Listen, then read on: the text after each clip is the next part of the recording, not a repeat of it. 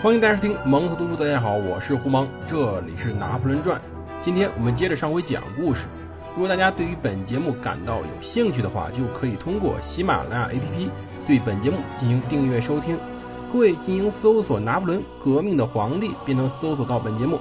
如果用的是苹果手机，可以在苹果应用商店中找到播客软件进行订阅收听。我们的节目也在苹果手机的频道上同步播出。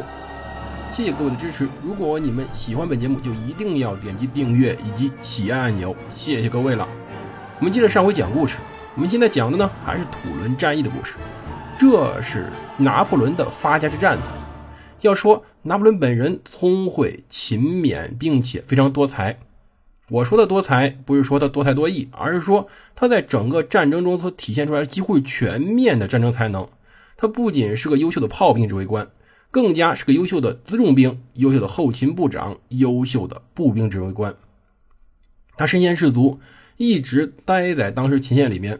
他与士兵关系非常好，士兵也非常敬仰他，所以对于他下的命令，士兵也毫不迟疑的去做。尤其是他在前线修了两个炮台，一个叫做科拉炮台，一个叫做圣克洛特炮台。这两个炮垒轰击当时在小停泊场内的英西舰队，使得当时英西的海军。非常头疼。经过一时间一段时间的炮击，当时联军的几艘单桅帆船被击沉，几艘巡航舰的桅杆被打断，甚至有四艘战列舰都被不得不拖回了当时船坞进行修整。我们先说一句啊，要知道当时在风帆战舰时代有一个固定的铁律，叫做什么呢？就是舰船不得攻击陆地炮雷。为什么这样子说呢？或者说舰船不能。正面迎击陆地炮垒，因为当时舰船呢靠的是侧面的那些火炮，一来那些火炮实际上准头是远不如陆地上固定好的炮垒的；二来舰船的木质结构与当时陆地的土质结构也无法相比，所以一般来说，如果陆地上用万炮齐发去轰击当时舰船的话，舰船的选择只能是躲避。但是，对我们但是又出来了。但是当时，就在当时，拿破仑进攻非常顺利的时候，把当时的土伦围攻部队，甚至整个普罗旺斯地区，甚至整个法国的目标目光都吸引到当时这两个炮里的时候，卡尔托这个师长脑残病犯了。其实卡尔托并不是什么优秀的师长，因为当时很尴尬的事实就是，雅各宾派选取师长的标准。与其说是选取那些有才能的，不如说是选取忠诚的。当时更多的优秀的将领都跑到国外去了，因为他们本身是贵族，而贵族当时不是跑到国外，就是被雅各宾派处死。真正留下来的师长，基本上呢，出身可能都多少有点问题。那雅各宾派只能选取他们，可是他们呢，才能不足。比如说这位，这位大哥，趁着拿破仑去马赛军械库找东西的时候，二十四小时。竟然折腾出来一个非常非常可笑的事情。他借口说炮垒里面炮手伤亡过大，命令所有人从炮垒里撤离。要幸亏幸亏是拿破仑赶了回来，他如果没有赶回来，那么这炮垒就送给了当时的联军了。卡尔托用自己的一张嘴，差点做到当时四千名英西联军都没有做到的事情，这实在是非常荒唐的事。当时的拿破仑快疯掉了，他跟这位领导发生了正面冲突。当然，各位如果在机构里可别学啊，跟领导正面冲突一般没好好下场。但是要说神就神在拿破仑，人就是不一样。人当时冲动之下递上了一份书面请求，要求卡尔托只给他下达总的指示，不要管细节了。但是卡尔托呢，哼，就像这样子，哼，轻轻。放过，轻蔑的不屑一顾。他回答是要求按照卡尔托最初计划，让拿破仑炮兵连续轰击土伦三天，然后由卡尔托指挥步兵进攻要塞。要知道，当时将军这种人物呀，一旦他是个白痴，那么完蛋的是士兵，士兵的生命会被白白浪费。而当时的攻城战呢，又无法打破僵局。最关键的是，土伦这个重要地方一旦拿不下来，后果不堪设想。那么。这时候，这个外行在不停的推动战争，而且在不停的耽误战争，这使得拿破仑的忍耐到了极限。于是拿破仑直接向巴黎方面打报告进行申诉。要知道，人上头有人，上头谁呢？罗伯斯比尔。拿破仑跟罗伯斯比尔弟弟关系还是很不错的。他说明了收复土伦应做的一切，重申他在军事会议上陈述的一切。一般来说，包括现在这样子越级反应，后果一般比较惨。一定倒霉的是拿破仑，但是要知道这种事儿总有例外。例外就是拿破仑本身当时处在的情况，就是雅各宾派比较喜欢使用政治正确的人，同时呢也喜欢提拔人才，因为当时没有选择，他必须选择尽快的结束战争，同时再让拿破仑过硬的关系。那么这个事儿竟然成了巴黎方面。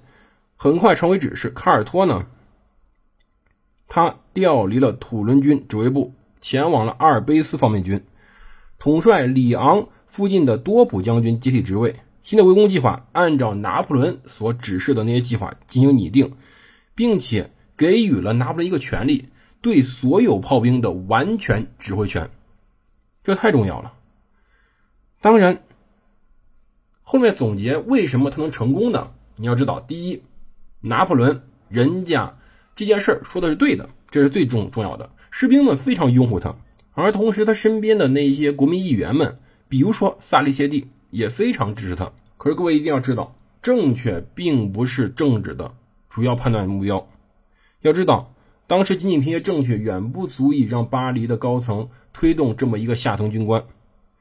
当时呀，这个申诉最大问题在于上层必须。要容忍这件事情，并且呢，能够容忍下级军官对于中层指挥员的那种挑衅。可是这一点啊，对于当时法国大革命的时候根本就不是个事儿。要知道，这时候有两个问题：第一，技术军官极为缺乏；要知道，拿破仑是个宝贝。同时呢，管理官员当时的组织结构非常非常的混乱，或者说这个事儿不重要。卡尔托这种将军，五分钟他就能重分重新任命一个，但是拿破仑这种富有经验的炮兵军官，是需要长年累月才能培养出来的。两者之间谁更重要？要知道，当时巴黎方面的高层领导人并不傻。同时，更重要的是，土伦怎么都拿不下来，这至少证明一个问题：卡尔托就是一废物。既然他是个废物，那么拿破仑说的就有可能是对的。那么支持拿破仑这个选择没有任何问题。要知道，当时的普罗旺斯行省地区粮食不足，马赛商人呢几次试图通过海运去运送粮食，但是由于反法联盟盘踞土伦，英国、西班牙、那不勒斯军舰沉出没于当时的地中海上，以至于这种运输都无法成功。时间长了，饥荒就会来临，到时候整个共和国将不得不放弃整个普罗旺斯地区。要知道，拿破仑提出这种快速拿下土伦的计划是非常非常符合当时整个法兰西共和国的利益的，所以拿破仑成功了赶走了头顶的乌云，让自己的前途充满光明。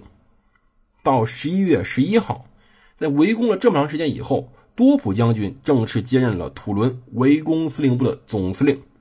但是很不幸的是，这位牙医出身的将军，他呢也不是很合格的军人。几天后。就展现出来了。到十一月十五号，在当时的马尔格雷夫垒对面堑壕内的法军，突然发现西班牙士兵竟然在虐杀法国战俘。当时出于激愤，有一个营的士兵拿起武器，在没有任何炮火掩护的情况下扑了过去。随后，勃艮第团的兄弟们也发起了冲锋，最后甚至整整一个师的法军都卷入了那场由于愤怒而引发的冲锋。这种情况使得当时多普吓得不知所措，而拿破仑正好在指挥部里。当时拿破仑说道：“酒瓶已经打开，就要把酒喝干。”什么意思呢？已经开战了，您就要干下去，您不能怂啊！拿破仑拽着多普将军一起到战斗的前线，他主动承担起这种战斗战斗指挥权。他指挥下，法军几乎已经整个控制了克里海角高地。也算是将错就错，而拿破仑带着两个掷弹兵连一口气冲到了马尔格雷夫垒背面入口处，这个碉堡，这个小直布罗陀即将被拿下。就在此时，一颗炮弹偶然的击碎了多普将军身边一位副官的脑袋，也吹散了当时杜将军胸口最后一丝的勇气。苍天呐，我的副官死了，跑啊！对呀，赶紧撒丫子跑，这是所有人正常反应。但是对于一个将军来说，您这种反应不是开玩笑吗？结果，当时把本身正在狂怒般的法军的冲锋变成了撤退的号角。拿破仑此时心情是如何的，不言而喻。但究竟如何，法军最后成功攻下土伦港的，我们下期再说。